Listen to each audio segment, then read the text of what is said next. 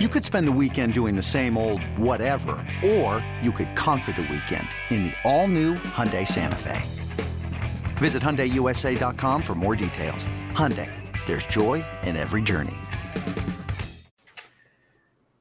Welcome into the Odds and Audibles podcast mailbag Monday edition. I'm Matt Prehm, Eric Skopil, Jared Mack, all on the show today. We're all in Eugene, uh, a dreary Eugene. Um, it, it, it's certainly spring. We've been wanting the cold to go away. The cold has has left and entered the rain, uh, and I think that could probably be a good analogy for basketball too. It's been a dreary couple mm. of weeks, and it's still dreary.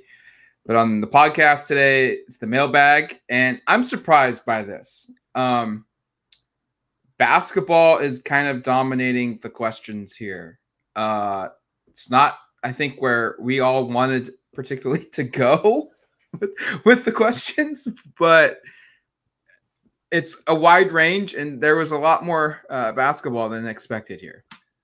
I think we all thought with spring football starting later this week, we get more yes. there. Um, I think the hard part is it's like, what more do we ask? I mean, maybe, maybe we'll pat ourselves to the back and say, "Gosh, we've just covered all the bases. Everybody knows everything. There's no more questions remaining.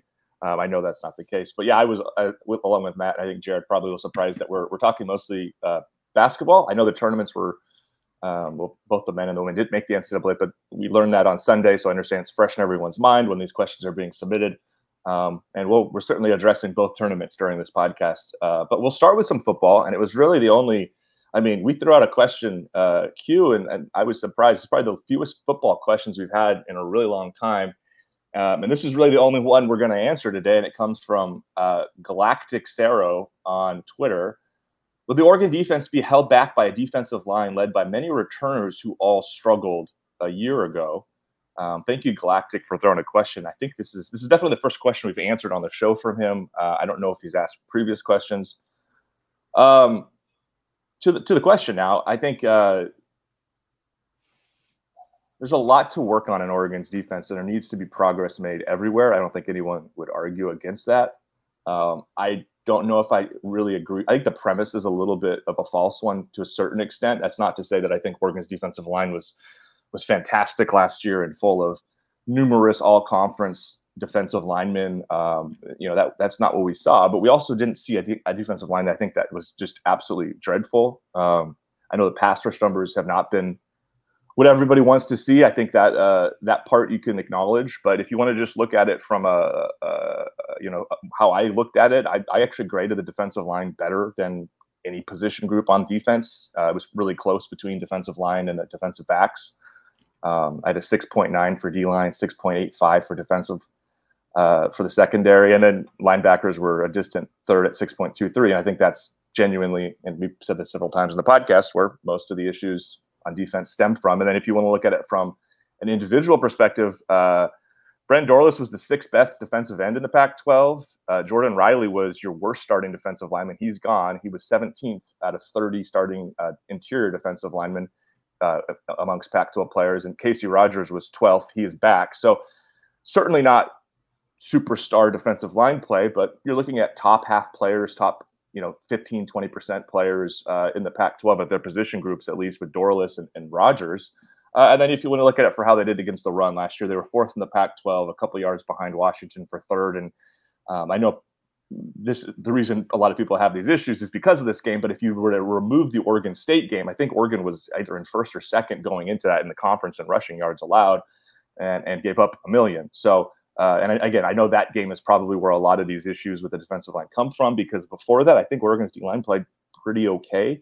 Um, but uh, I'll, I'll I'll shut up and listen to to Jared and Matt to see if they agree or disagree with kind of the thing I've outlined here. Um, again, not minimizing need for for progress for improved play, especially from a pass rush perspective. Um, I would just say I wouldn't say everyone who who was on the defensive line struggled last year. Yeah, and I, I wouldn't either. I think it's fair to be critical of the defensive line last year because uh, that that went into a lot of Oregon's defensive struggles. Uh, without a pass rush, uh, quarterbacks were able to stay in the pocket, uh, maintain a pocket presence, and look downfield and hit open players. Um, it's still really difficult to be a defensive back in college or the NFL. you have to stay locked in on somebody. And as we know from Oregon's linebacking core and some of their their safety room, they weren't the best coverage or man to man coverage defenders. So I had to play zone a lot, which gives the quarterback even more time. But that being said, you know Brandon Dorlus is still a very productive player. Uh, his stats just don't pop up on on the scorebook or whatever the or after the game on your ESPN app, your Pac-12 app, uh, mostly because he's an interior lineman, and those guys are meant to pressure the quarterback. But it's really easy for mobile and agile quarterbacks to run away, which the Pac-12 is full of, and it will be full of next season.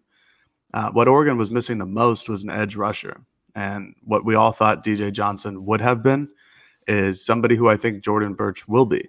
Um, Burch is a South Carolina transfer, former five star, was very productive in his final season in South Carolina. Although South Carolina fans don't think he was that productive, um, which you know it's kind of a home home crowd bias there, and somebody who was compared to J- Jadeveon Clowney at points during his high school recruitment. However, he was still good. He still had over 40 quarterback pressures the entire season, which was a little bit more than Brandon Dorlus. Um, but now adding both those guys onto the defensive front really helps. Uh, and then you have all the the guys who are coming back, like Eric ran through. Those guys were productive. They just didn't make a significant difference, and that's exactly what Oregon needed last year was a difference maker. Um, and I don't really think that they had a true difference maker. But this year, you bring in guys. You bring in a lot of four star talent. You bring in Matayo Uiagalelei as well, the highest of the four star talent.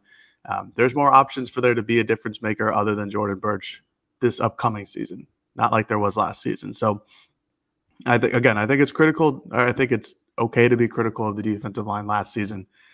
I just think there's a context to it all, and I think it's important to explain that context compared to just saying that they were bad. But yeah, at points they they weren't great. I think there's legitimate concern here, um, because we're banking on the fact that while I do think Burch is going to be a playmaker for Oregon, he had inconsistencies at South Carolina. And you could argue that, well, like the, the level of competition, the level of play he'll face week in, week out will go down in the Pac 12, meaning his production could theoretically go up.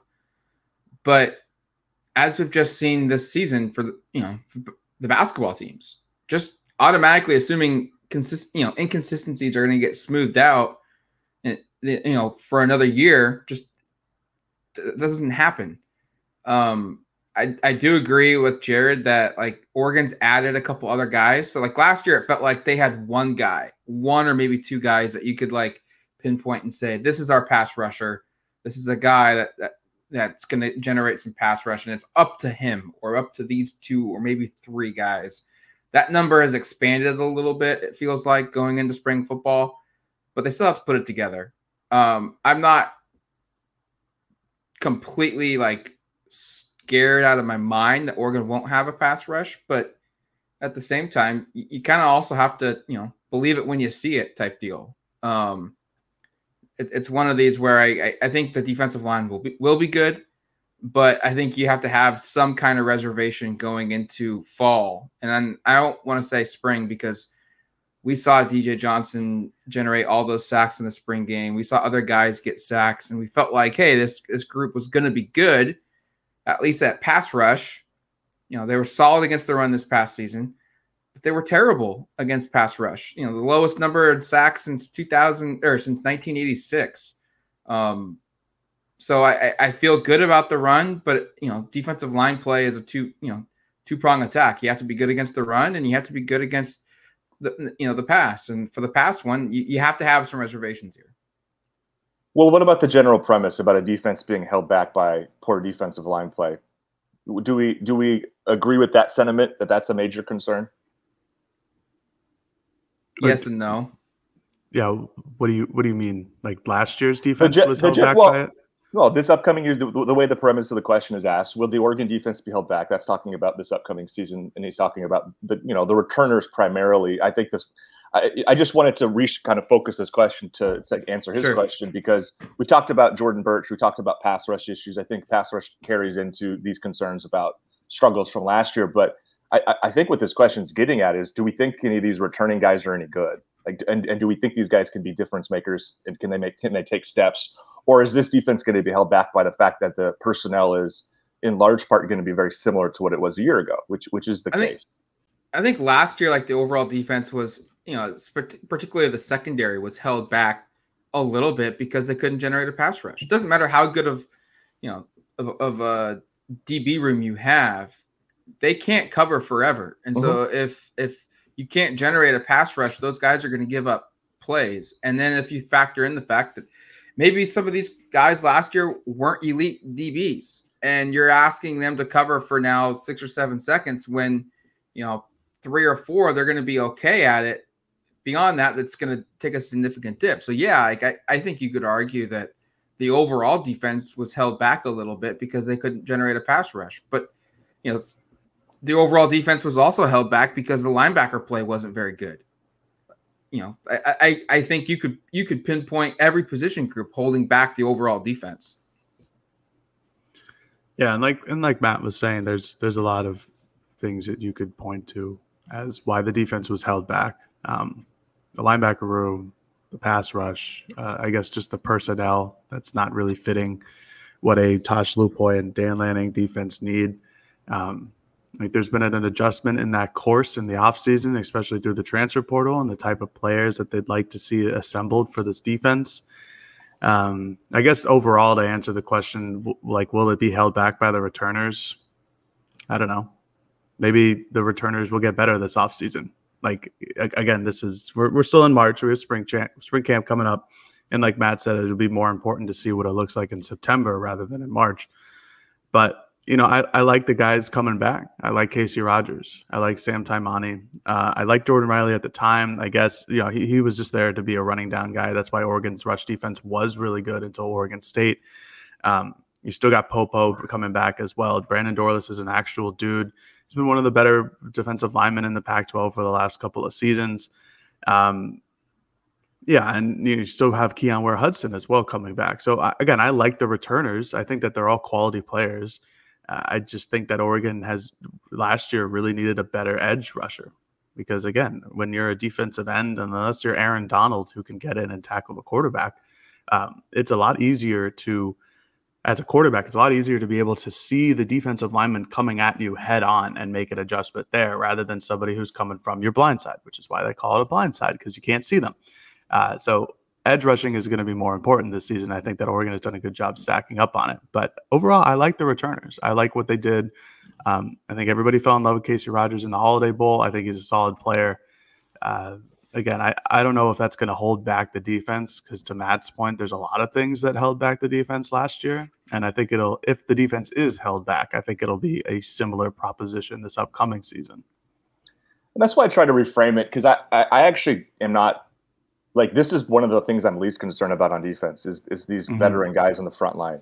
Like I, I, understand the lack of a pass rush stats. I, I I think I almost Lou Holtz that right there. Pass rush. Um, Chris Collinsworth, please. Was, was, it Chris Collinsworth? I thought Lou Holtz was also rush. rush, rush anyway. Oh, um, oh well, you know he. Yeah, I'll stop there. Love you, Lou. Um, no, but no, I, I, the point I was trying to make is that you know you look at the way the defense is set up. Like I, I don't necessarily think the defensive line a year ago was just atrocious. And I think that feels like the way the premise is being created here. And, and Galactic, feel free to reach out and correct me uh, if I'm wrong there. But I, I didn't think a lot of the issues a year ago were entirely due to the defensive front. I thought they kind of did their job most of the time um, on rundowns. Like I, I think you go back and look at the way the season played out. I don't think there were very many games where Oregon got gashed until the Oregon State game. And obviously the Georgia game wasn't great, but that's Georgia. Um, but you look everything in between, and I think it was pretty darn good. And and I think that's what I'm getting at is that this is a group that is experienced. I think there is also some value with that. Um, you know, we're going to get to. I think Jared brought up a good point too with individual progress and players getting better. And that's something I think we oftentimes overlook. That's something I've been thinking about quite a bit this week as we head into spring uh, is just the fact that you know we're we've kind of got our our entering with our own biases, if you will, about who's good, who's not, who's going to fit here, who's going to fit there. Well, that also discounts what kind of progress players will make in the offseason in this spring. And there's no reason to say that a defensive line group that last year, again, I don't think was terrible, could take a step up and be be better. Um, you know, I, I So I, am not super concerned there. I'm a lot more concerned about linebacker, um, and I'm a lot more concerned, I think, about how everything figures out at, at corner than I along the defensive line. Um, but I understand. I understand people get concerned because there are some issues on the defense last year, and, and, none of the positions were immune to that. And and we'll see what the progress looks like here. But I, I probably feel significantly better than it sounds like um, both of you and and I think a lot of the listeners are just about where everything's at on the defensive line. I don't look at it as being a huge hole. Jared, you're shaking your head. Do you disagree? No, I don't look at it as a big hole either. Like that was my whole point. It's like I like the returners. I think it'll be fine. Whether or not it is what holds back the defense, we'll find out eventually. But I think there's a lot of other spots, like you said, that you could point to where it could hold back the defense. But I like the defensive line. I like the depth, and I like the returners. All right, let's go on to the second question here. Uh, we're going to spend some time now talking basketball, and we're going to close with uh, some golf recommendations for uh, those who uh, are interested. Uh, we'll let Matt and Jared kind of get into that here as we close. But uh, we're going to start with the men's tournament. A question from at Levi Cruz 84. How do you feel this NIT seed, or how do you feel about this NIT seed for the Oregon men's basketball team, and how far will they go? First time questioning and a long time listener. Hashtag and Audibles, hashtag Ducks. Thank you, Levi, for submitting your first question. Matt, no NCAA tournament. I don't think we've talked yeah. on a pod since they were well, maybe we had since no, we haven't since they were eliminated from the Pac-12 tournament by UCLA uh, at the end of last week. End up in the NIT. Go ahead. What what just kind of what's your instant reaction to, to how everything's set up and kind of lay out for the listener kind of where things are going forward? I think it helped. Uh, North Carolina said we are too good to play basketball beyond the NCAA tournament because that was going to be a team that was going to be a one seed. I don't I don't know if Oregon would have been a one seed if it wasn't for that. Um, so they get the one seed in the lower left bracket. They've got Liberty, Villanova, Wisconsin, Bradley, Florida, UCF, and then their opponent, the team that they lost to game two of the season, UC Irvine, uh, Wednesday night. Um, chance for some revenge. I mean, I, I, I guess there's three things that are important for this tournament. I guess for the men. Um, first of all, get to 20 wins. That's a streak that's gone 12 straight years. Um, that's important. Dana's talked about that in the past, how it's a sense of pride for the team. Uh, secondly, it's try and, you know, establish, you know, the start of the 2023 2024 season now.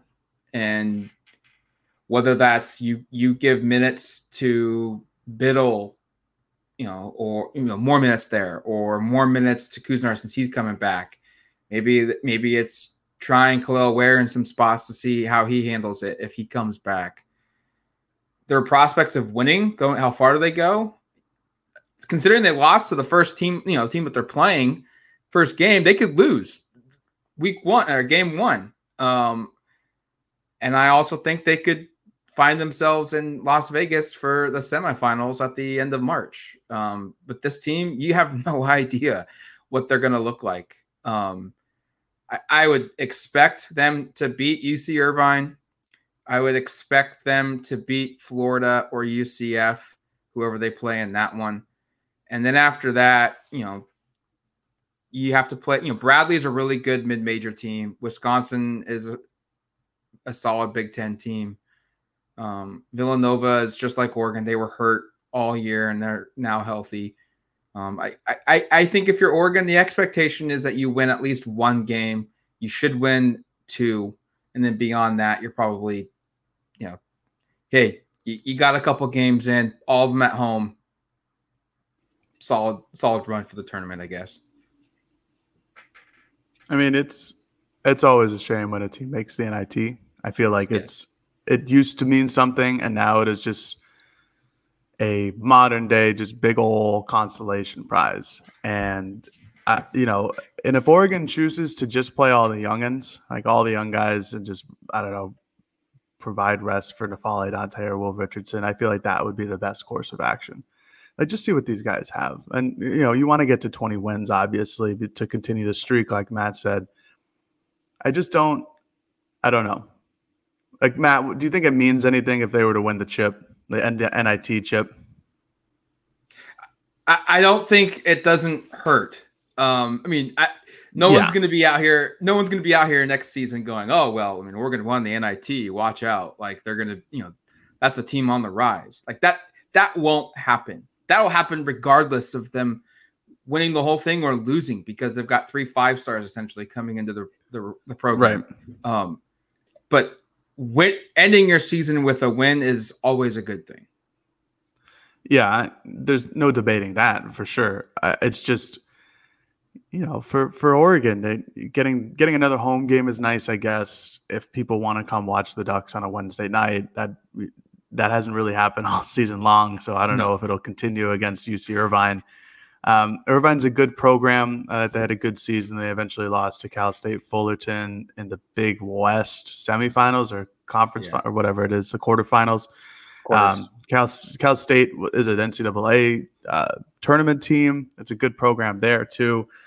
Uh, it's going to be uh, honestly, if they beat UC Irvine, I don't think it's going to be that difficult of a of a roadmap for Oregon. Um, I've seen a bit of Florida. They're they're fine, but they're an SEC opponent, so they kind of have some hype going in.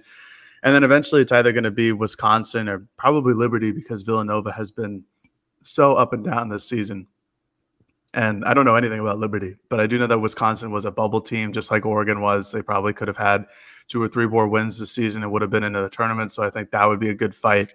Um, you know, I think they're they're one of the most talented programs in this NIT. It's just like you said, Matt. Will they put it all together? Because I don't know. Nobody knows, and that's the problem with this whole team this entire year. Is they look, you know, fan. They you know they ultimately win against Washington State. They look fantastic in the first half, and then they you know blow at one. It was an 18 or 19 point lead overall. It's like it, it's it's hard to do, but but they did it and all, nearly lost. And so I yeah, like I could see them losing to Irvine in the first round and having a rather disappointing end of the year, or you know, heck, maybe they get to the finals and maybe they go to wherever the finals are. It's, it's in New Orleans, so maybe they go there.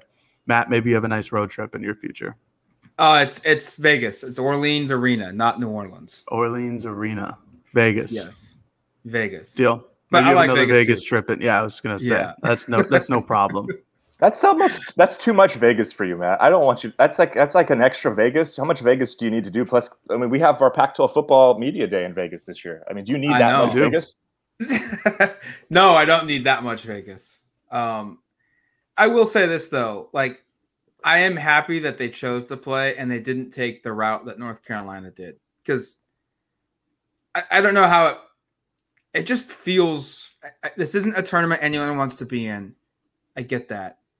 You want to be in the big boy tournament, but to say that you're too good for this just feels. I don't know. I don't know if it's wrong or not. It just doesn't feel right. And so, you know, whether Oregon's going to show up and have any interest in playing or not, we don't know. But at least they're, you know, they're coming out and saying, "Hey, we're going to still compete. It doesn't matter."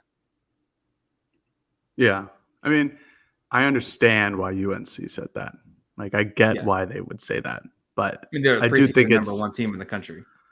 yeah, and they're you know they're they're real blue blood and all that stuff, and maybe they are too good for it from at least like an aesthetic perspective. But uh, yeah, I mean, it's total UNC to go out there and and say, oh, we're- we're too good for this, and point their nose at you. But yeah, I, I do. I agree, man. I think it's good for Oregon to go out there and continue to get some reps. Um, although the games uh, ultimately don't mean anything other than just for pride and uh, for that win streak. But yeah, I think it's fine. I think it helps. I think it's a good thing to keep all the guys in the same team, try to keep the camaraderie up for a lot of them because you know on paper a lot of them could be coming back. So I think that helps. Yeah. Um, I think it's an opportunity just for for guys to potentially prove themselves. So kind of like kind of like last season, but again, it's not exactly where you want to be. Go to break.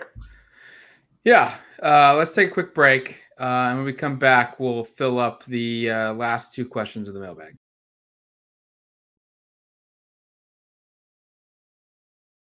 This episode is brought to you by Progressive Insurance. Whether you love true crime or comedy, celebrity interviews or news, you call the shots on what's in your podcast queue. And guess what? Now you can call them on your auto insurance too with the Name Your Price tool from Progressive. It works just the way it sounds. You tell Progressive how much you want to pay for car insurance, and they'll show you coverage options that fit your budget. Get your quote today at progressive.com to join the over 28 million drivers who trust Progressive. Progressive Casualty Insurance Company and Affiliates. Price and coverage match limited by state law. Introducing the Two Way V4, where groundbreaking fuel cell technology meets fresh foam cushioning for the ultimate performance. With Fuel Cell, each step feels explosive, delivering unparalleled energy return. Paired with fresh foam, experience maximum comfort throughout the game. Its lightweight textile upper offers support and breathability without sacrificing agility. Whether you're hitting the clutch shot or locking down the opposition, the Two Way V4 gives you the tools to play at a high level. Learn more and purchase the Two Way for yourself at newbalance.com.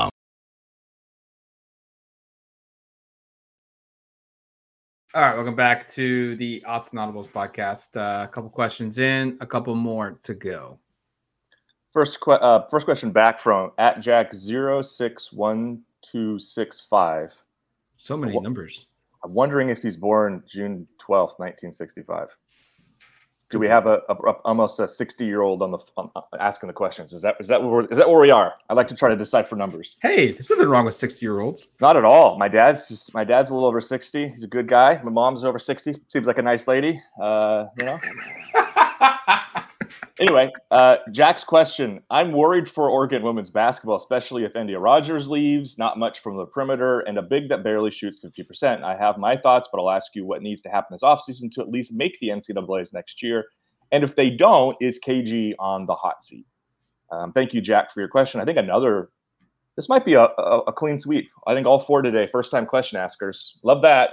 Uh, appreciate the new question. Uh, askers means there's maybe we're hitting a new audience, new people listening obviously, obviously Levi said earlier he'd been a long time listener, uh, first time question asker. Appreciate people jumping in and, and putting their thoughts out there. Um, you know, this is a this is a tough one. You know, this is a very disappointing season for for Oregon women's basketball. Preseason number two in the Pac-12, opened the season uh, near the top 15, I think, in the uh, in the, in the uh, AP rankings. Um, had a really great start to the year. I mean, there's a ton of optimism. Uh, you know, through November and into December, they were 10 and one going into uh, a game with at the time number one ranked Ohio State, who had kind of a down Big Ten run and I think finishes a three seed. Um, but after that, it really didn't go well for Oregon, and uh, you know they, they, they struggled. I think for a lot of reasons. You touched on a few here, Jack. Um, you know, outside of Endyia Rogers, very little consistency from the perimeter offensively. Um, you're right. The bigs down low had a hard time. I think you, I know you said big. I know. I think you're referring to Philly, but Grace VanSlooten as well. I know she was first first team uh, all conference uh, freshman, but shot 47% from the field, had signif- significant difficulty with certain types of bigs, I think. Um, I think if you look back at the season, I think when you went, Grace went against longer players, maybe a little bit more athletic players, she had a really hard time scoring, getting to her spots, finishing. I think some of that had to do with the ankle issue she had, which impacted her ability to lift. But needless to say, they had a hard time scoring around the basket, and Philly's just very raw. Um, and so, yeah, she wasn't particularly consistent finishing. She was a great rebounder, good rim protector. Offensively, a bit challenged. I think has a better feel than I thought, um, if I'm being totally honest, because I thought she was actually pretty good up top, initiating some of that offense at times uh, with backdoor cuts. Also had some tr- some difficulties with some high low entry passes and, and, catching, but a lot of it you liked. Um, but yeah, to, to next season, um, and I guess before we jump to next season, uh, not to take all the time on on this, uh, Oregon is also in the you know, the, the women's equivalent of the NIT, the WNIT. Uh, the field for that has been announced, but the uh, bracket will be uh, released very shortly after this podcast. So I can't tell you what is coming up, but Oregon will host a game like the men uh, at some point this week. I have no idea who it'll be against. I don't know what'll happen uh, after that. But uh, for those that maybe didn't catch up on that before we jump into next year, let's just kind of tie a bow on the end of this year, which is they are still playing games. They have a chance to win.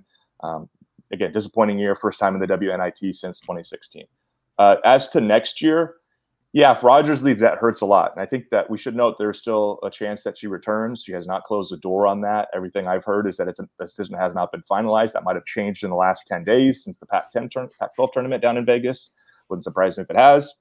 Um, if she doesn't come back, that hurts a bunch. She was by far your best player. She's an all-conference player, uh, one of the you know the 15 players chosen for that, and I think one of the truly truly one of the six to seven best players in this conference. Certainly one of the best perimeter players. Um, if she comes back, that gives you a really impressive starting five. In my opinion, at least it's the same starting five as last year. If she doesn't, you have to replace that spot. Now, to re- reasons to be optimistic, we've spent a lot of time talking about why not. Um, player development. talked about it earlier. Players get better. Oregon starts three players that were basically first year players at this level and first year starters. We talked about Kyei, Van Sluten, also Chance Gray. Those three players, you figure, should grow. They should get a little bit better. Um, all those players were playing in completely different roles this year, going through college really for the first time. I know Philly, I'm kind of grouping her in there, but she had two years of high school experience before college. She's about as raw as they come coming into college. You saw that. We talked about that. Um, so you expect those three to get better, and that's kind of your core for the next three years. Um, you hope. You don't know what the portal is going to hold. Sometimes it gets it provides unexpected difficulty. Um, and then you see Te-Hina Paopao coming back. Shoot, maybe she continues to shoot the ball really, really well, like she has now maybe this is maybe this is a, a you know kind of a, a, launching off point. And next year she can be more consistent. She can take a step into that Paopao role, that would, or the Rogers role. That would be the best case scenario. They are going to need a veteran guard to help there. But I think you know the other thing that really stands out to me here is is I don't know if this roster is very well constructed, and some of that wasn't entirely the staff's fault because of things that were outside of their control with you wanted to have a little more experience down down low. Well, that player gets lost for the season. You wanted to have more, uh, you know, scorers off the bench. Well, that player transfers after nine games, ten games. Um, but I think what they really need to do is go find some more long perimeter players. That because I think Oregon struggles defending guards in this conference. There's a lot of really good guards. They struggled all season with that against the better guards. Um, they don't really have those wing stoppers. That Chance Gray is developing, but she was really your best perimeter defender by a mile. I think they mm-hmm. need to mm-hmm. find more players there, and, and they frankly need to find if, if Rogers is gone, they need to go find about the best possible transfer portal point guard they can.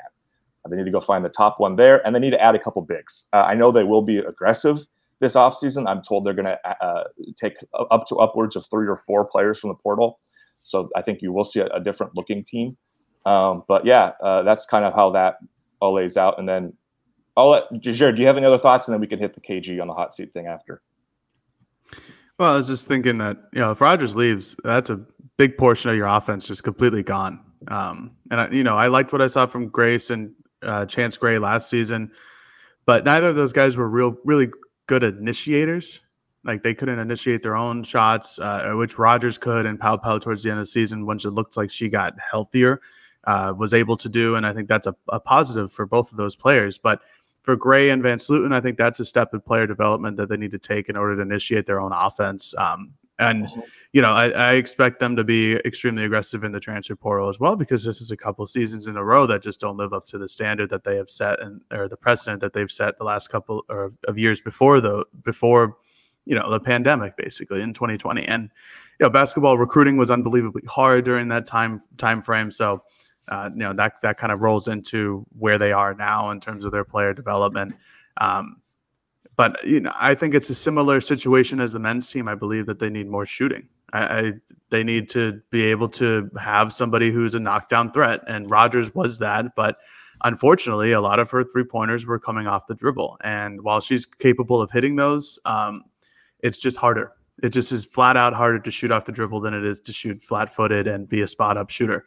And with Rogers, if she is to come back, she's an excellent playmaker. She hits players open in the corners. She, you know, creates offense for others, creates those open looks that, you know, if you were giving to somebody who shot 39 to 42% from deep and the from the portal instead of Elise Hurst, who goes through these unbelievably cavernous ups yeah. and downs this season, that would have been a lot more effective than it had been. Um, but again, like you, but you have to keep playing Elise Hurst because when she gets when she, when she gets hot from distance, she's well, an unbelievable shooter. You had to play her, and they don't have, don't have other options. Else. Yeah, yeah there's nobody else. else.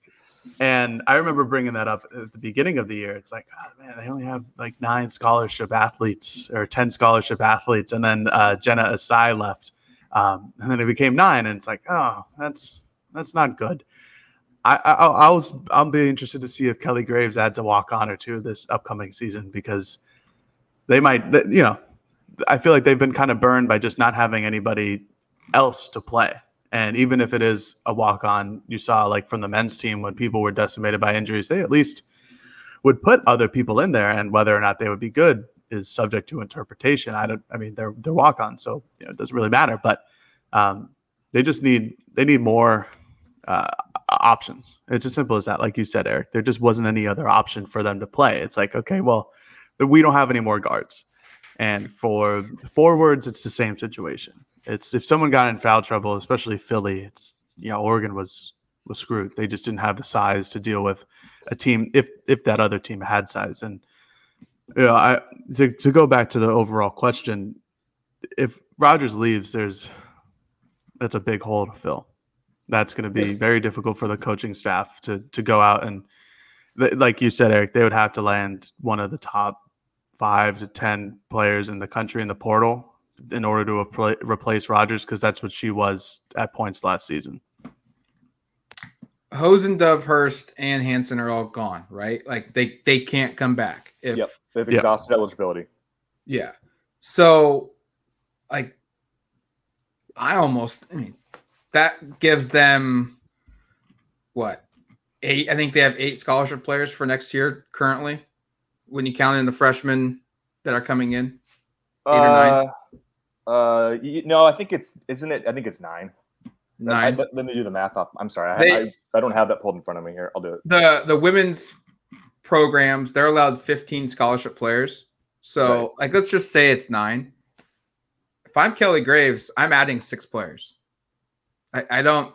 I'm using all 15 spots, and I, I'm probably picking a player at every position, and I'm treating it very much like the man named Dan Lanning has done this spring, where he's picked.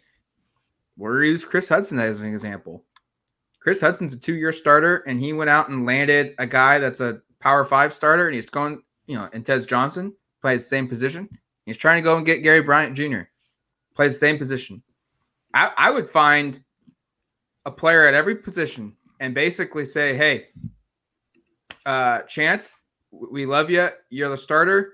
You're you're you know you yeah. you started all of last season. We think you can be the starter this season, but we're bringing in another player too to push you, and you got to earn the job again. That's almost how I would treat this season. This so off season is. It's uh, it's ten. They're at ten right now. Uh, 10 they get five. So they and that I, I, guarantee they won at five. The reason we hit the because just to just no. to lay, I, I, know we don't want to go into all this, but here's sure. here's the reason that they had a short roster is because they they had almost a full complement the year before, and then everyone transferred because they didn't get enough playing time. And so Kelly thought, mm-hmm. and I, I, think I would be curious to get him on a podcast and, because I think he'll be somewhat honest in the offseason if he thinks that was the right choice or not. Because he wasn't sure even at the time. I remember talking to him on a podcast last uh, last kind of summer, and he was basically like, "We'll see. Arizona and, and us are doing it totally differently." We've decided not to hit the portal because if we hit the portal, we're then going to create issues on our own roster, and then we're going to have everybody disperse after. We've already been through it two straight years. We need continuity, so we're going to go small roster. Arizona went out and filled it. They think they had 14 or 15. Uh, you know, neither team had a great season. Arizona obviously made the tournament, so that's better uh, than Oregon. But yeah, I, I, I think three is the number to look for here. I think they're going to hit three okay. portal players. I think they're going to have 13, which mm-hmm. is still really close to the max. Um, but yeah, no, I that, that's the approach I'm anticipating. And you can still do that. You can still do that theory though with three. You take right. one really good guard, one really good forward, and one really good center, and basically just challenge, you know, Rogers, Everybody. Gray, and Paopao, and say, look, we're bringing in one player, and you know, one of you guys is gonna have to, you know, prove that that you're worthy of staying in the starting lineup. I agree with Jared. Finding perimeter shooting is helpful. I was also stunned. I was just trying to see where they rank nationally in three point shooting. Jared, do you want to guess where they are? Like what the ranking can, is? Can I get uh, out of like how many teams are we? Out of all Division One women's basketball teams, which is like 350, maybe 350 exactly. Man, I guessed it. Perfect. I know the three nice. point total. Do you want to know the three point total, Jared, that they shot as a team? Is that cheating? As a team, the percentage? No, sure. I'd like I'd like to see him. No, I want to see him just oh, guess. Okay. What, do, what do you think they are? Out of 350, man, give me give me 324. They're 23rd nationally. They, no. they, they were the best three point shooting in the Pac 12 by about two percentage points. 30, almost really? 36% from three as a, as a team. Yeah. So I think finding perimeter shooting is certainly a, a value, but I think they're actually pretty good there. Rogers and Paopao ended up shooting about 40% both on the year. Gray was 34%, Hanson was 37. The issue was the. I feel the, like the I'm in the twilight zone. That doesn't make that doesn't make any sense. Well, because I think well, what, it's it's because of like what we talked about earlier. They didn't have a lot of players. So when when like Paopao has an off shooting night, that drastically impacts it because you don't have two or three other players that can make make up the slack for the for the shooting. it was the, the issue. Yeah, I mean, it was it was really what it was. Is like they, they were very inconsistent because Paopao finishes the season on this tear, and I bet that put them up mm-hmm. up like a one percentage point itself. And then Rogers was incredible through the first half of conference. They just never stacked it where they were you know, where they were hitting twelve to thirteen on fifty percent shooting. Um, so okay, so I think we've addressed a lot of this, and we can move on to the last question in a moment. But I did want to hit the last part, which is if I think if they don't reach the tournament next year, is KG on the hot seat? Um, I think if they don't make the NCAA tournament next year, he enters the hot seat the following season. I don't think he's going to get fired after two years without an NCAA tournament appearance. Um, I think he's done enough in terms of bringing this program to where they are before. They've made five straight tournaments coming into this year. Really should have been six because one of the years was the COVID year where they're obviously going to make it as a as a one seed and one of the favorites to win the whole thing. Um, I don't see a, a, a, a, kind of a roadmap for him getting fired at the end of next season, unless it's like they just unless they have like a three or four win total season, which would be a huge disaster. I don't see them heading in that direction, and I I kind of think this will course correct a little bit. Maybe I'm just being too optimistic because I do think that look they've done well in terms of recruiting portal players in the past. Uh, you know, Endyia Rogers has been very very valuable for them. Erin Boley, you think about what she provided them for years, mm-hmm. even before that. Minyon Moore. Uh, this year, I mean, I, I thought Taya Hanson was a valuable piece of the roster. I think they'll do okay mm-hmm. in the portal. I think this roster will look a lot stronger. I don't think you're going to go into next year with the same expectations, which might help too, because they were picked second in the conference. They finished eighth. Uh, Utah is going to be really the conference is going to be really good. So my guess is that they enter probably somewhere in the fifth or seventh range in the preseason, and that might not be a bad thing if they end up finishing I don't know fourth or fifth in the conference, which which is an outcome that could see happening. But that's a lot of stuff that's down the line, and Rogers coming back will play obviously a huge role in whatever this team looks like next year because she was undoubtedly your best player. And if she comes back for a, a fifth year, um, that would be really big. Did you have something, Matt? We should also know. I, I think it's crazy that Kelly Graves is even being discussed as mm-hmm. fired. But yep. Um, we should note that he signed a, a new contract that in 2021 that runs yep. all the way to the end of the 2029 season. So even if it gets disastrous where they don't make the NCAA tournament for three or four straight years, um, he's locked in for a while, and it's going to take uh, a pretty significant buyout for the women's side of college basketball to get out of that contract. Um, I'm actually reading your story, Eric. The buyout is five hundred thousand if it happens before May 31st of 2024, um, and then it drops down to two hundred and fifty thousand um, after that. But he's paid 1.3 million dollars through 2020, 20, uh, 2029. Um, I don't think he's on the hot seat. I mean, I don't cover the team. Um, just from my perspective, though, if they don't make the NCAA tournament next season, like I, wouldn't fire him. I, I would agree with Eric that seat's probably warm going into that next year. But even then, like I wouldn't probably fire him unless it, unless the program just took disastrous turns and mm-hmm. Fan interest was gone and they weren't you know they weren't even 500 like here's the thing I, I don't know what the the women's attendance records are um, for Pac-12 this season, but I, I can probably pretty much guarantee you Oregon was in the top three. They were second for attend. Yeah, for the attendance. So they were they were, uh, they were eighth nationally last I saw, but that was a couple weeks ago. Yeah, so like fan support is still there. They're still recruiting at a high level. Um, you know, sometimes you just hit a you know a bump in the road, and this is probably what that is. We'll see. Yeah, I think the I was just going to say, I think the the idea that Kelly Graves is on the hot seat is is very silly. I think he's a very good basketball coach. I think he's had some tough luck here with with the COVID run. I kind of talked about it earlier, where the, the recruiting, where you know Kelly brings in the best class of all time at Oregon, and turns out recruiting during COVID is is difficult. You don't get to meet with the players. You don't get to see how they actually are, and I feel like that kind of all fell on itself and well, during the same time period.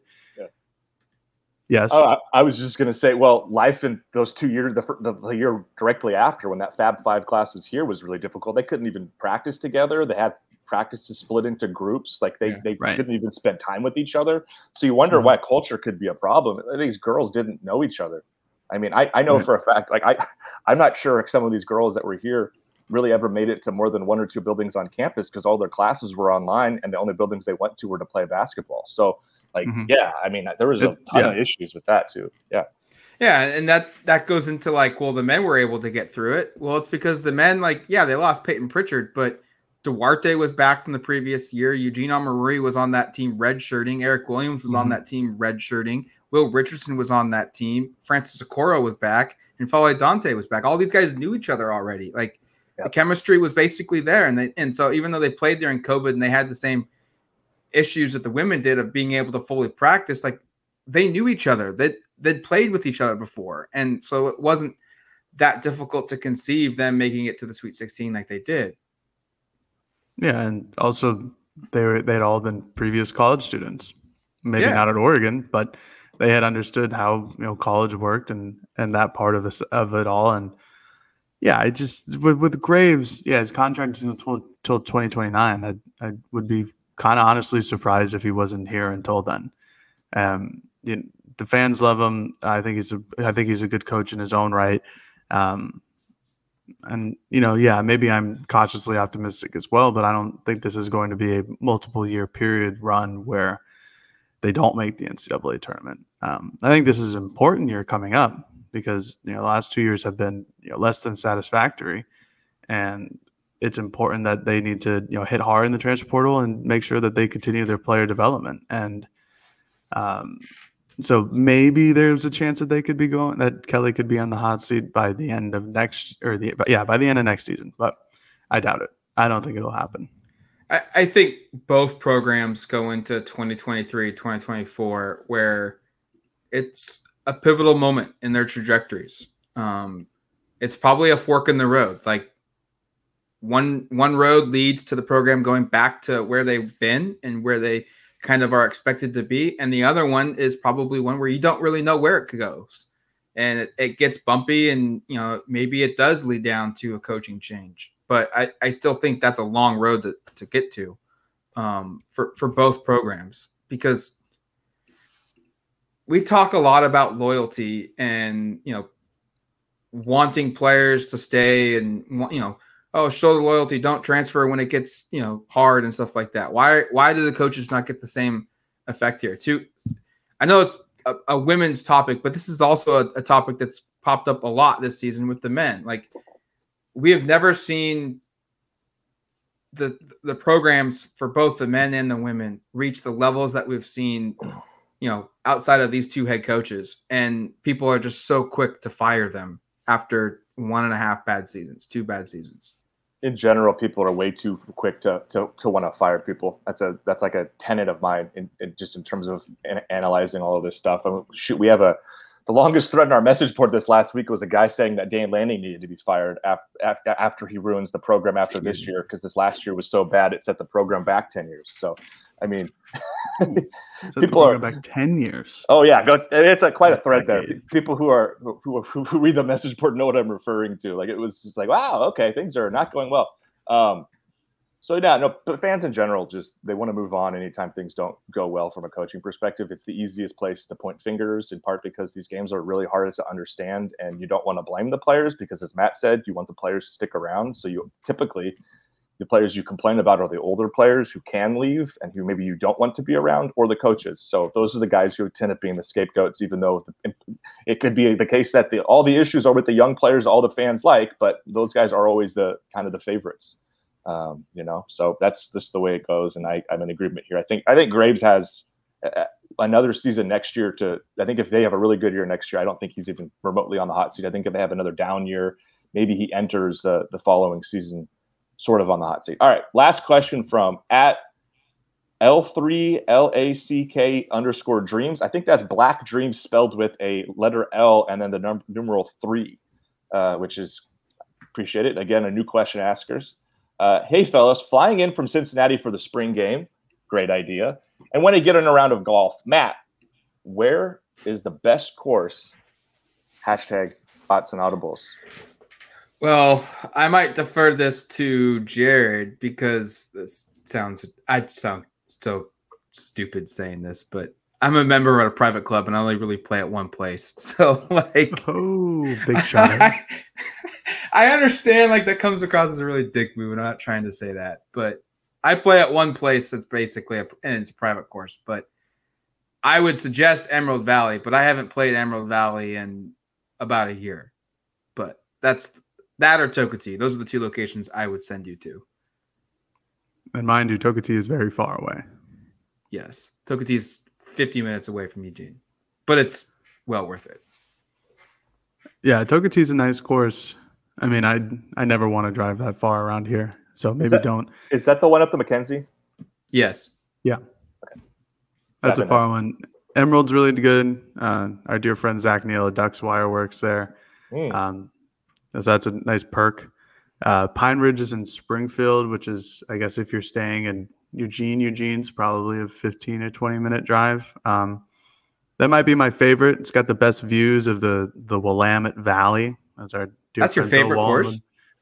It's fun, man. I like it. There's a lot of elevation changes. Um, it's cheaper it's than so sig- well, in the summer, it's a lot better. But granted, this person will be here in the spring.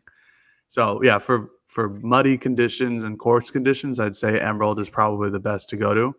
Um, but I like Pine Ridge in the summer, man. When it's nice and dry, the the elevation changes. The back nine is pretty matte, but the front nine is beautiful. A lot of nice scenery. Um, significantly cheaper than Emerald Valley. No disrespect, Emerald Valley, if you're listening to this podcast as a golf club, but um, yeah, overall, there aren't a whole lot of public courses to ha- hit up around here. Um, there are more on the peripherals of and like, um, I don't know. There's there's one up. Uh, I, If you're I'm coming from good with the- Portland, yeah, if you're if you're coming from Portland, I would stop. This is crazy, but I would stop in Corvallis and play Trysting Tree. There you Very open course. Uh, it's very similar to Emerald Valley, but it's cheaper as well. Well, and, Oh. and uh, Corvallis isn't that far. In ter- I mean, if you're going to send them to Tokatee, like Yeah, those aren't, it's the that- same that's distance as driving to Yeah. as, as driving to Tokatee. Um, it- it's funny because I think in in golf it can you know everyone's preferences are different, and I agree that Pine Ridge in the summertime is good, but Jared's love of the front nine, I hate the front nine, and I love the back nine. And that's I think that's What? what, makes courses awesome is that uh, you can have the flip flop. Why do you not like the front nine? Why do I not like the front nine? Because I've always found the front nine being the uh, more wet of the two, and it's Oh. all it's all hilly and mushy and, and muddy, um, and some of the elevation changes are kind of ridiculous. Like it's cool to have elevation change, but the some of the treks up those hills are just like atrocious. That's fair, I guess. At least I'm not sending him to um, Laurelwood. Yeah, that that place had potential, but it's tough. It's, It's awful. We need uh, the, the the moral of the story here is we need more golf courses um, in, in the Eugene area because the selection is not very good. Um, and I've already joked about it on Twitter, but like there was this tweet like if you won the lottery, which is like uh it's like 1.5 billion dollars right now or something like that. Um, this is what you should do for from a golf perspective. And I already have a plan. I'd build four golf courses and I've got it all mapped out. Uh, let, let, ju- let's just give him the full experience, Matt. You've been to a lot of the courses in the state. Let's just say he has extra time, and we've already given him a couple options that are like an hour away. Where else would you have him drive to or visit in the state to play a course? Is there any other There's only that he should only check one out? option here. Well, it's I mean it's Bandon. If you're gonna play Yeah. one place in the state of Oregon, it's Bandon Dunes. Um, good luck getting a tee time though, especially in the spring, and you're gonna pay like four hundred and fifty dollars. Um, Excuse me. Just yeah, it's expensive. It's expensive to uh, play golf at Bandon Dunes in the peak season. Um, that's why a lot of Oregonians go during the winter because it's a lot cheaper. Um, if you want to go and get ocean golf though, and don't want to pay Bandon Dunes prices, um, Gearhart Golf Links. That's east of Portland by Haystack. That's a double dip right there. Um, you could you could get the Haystack photo. Uh, see that Mhm. cool rock feature on the coast, and then also play Gearhart Golf Links. Or you could stay in Lane County and go to the coast and play at Florence Golf Links. Uh, hit up uh, the casino after you're done too. Do that. That that'd be fun. Florence is a is a good course too. I think those would be two ocean courses that if, if you could play if you don't want to play um, Bandon Dunes, and that's a drive too. Like from Eugene, I I did it this year, um, two and a half hours, but it's a long drive and it's two lane wet road almost the entire way. I hope that's enough for uh, Black Dreams there in terms of uh, golf course options. Um, hope he enjoys his time out west. I might, I'd love to see if maybe he can let us know if he's, you know, how it goes and, and give us a lowdown on the trip and uh, if, if our golf wrecks, if your guys' golf wrecks, I don't play golf, so these two are the experts. If their golf wrecks uh, were, were very helpful. So Absolutely, I, I was not prepared to uh, have Oregon golf talk, and it not be Oregon like University of Oregon, which I would not be prepared for for that either. All right, uh, that's going to do it for us here on the Odds and Audibles podcast. Thank you for listening to the show. Thank you for submitting your questions. Wednesday's show will be entirely devoted to spring football. Oregon opens up spring practice on Thursday. We might throw in a little bit of the pro re- pro day recap. Um, Jared's going to be at that um, on Tuesday, so that's what you're going to be looking for uh, this week. And then Friday, uh, we'll have more discussion after that first practice of what we saw during spring football practice. But until then, you've been listening to the Odds and Audibles podcast. Talk to you later, folks. Another day is here, and you're ready for it. What to wear? Check. Breakfast, lunch, and dinner? Check. Planning for what's next and how to save for it? That's where Bank of America can help.